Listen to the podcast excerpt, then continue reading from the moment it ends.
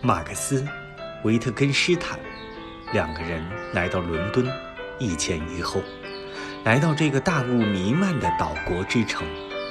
一个宏伟的人，一个简洁的人，同样的革命和激进，同样的一生清贫，却带有同样一种摧毁性的笑容。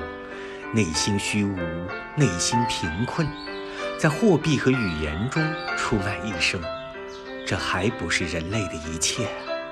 石头，石头，卖了石头买石头，卖了石头换来石头，卖了石头还有石头，石头还是石头，人类还是人类。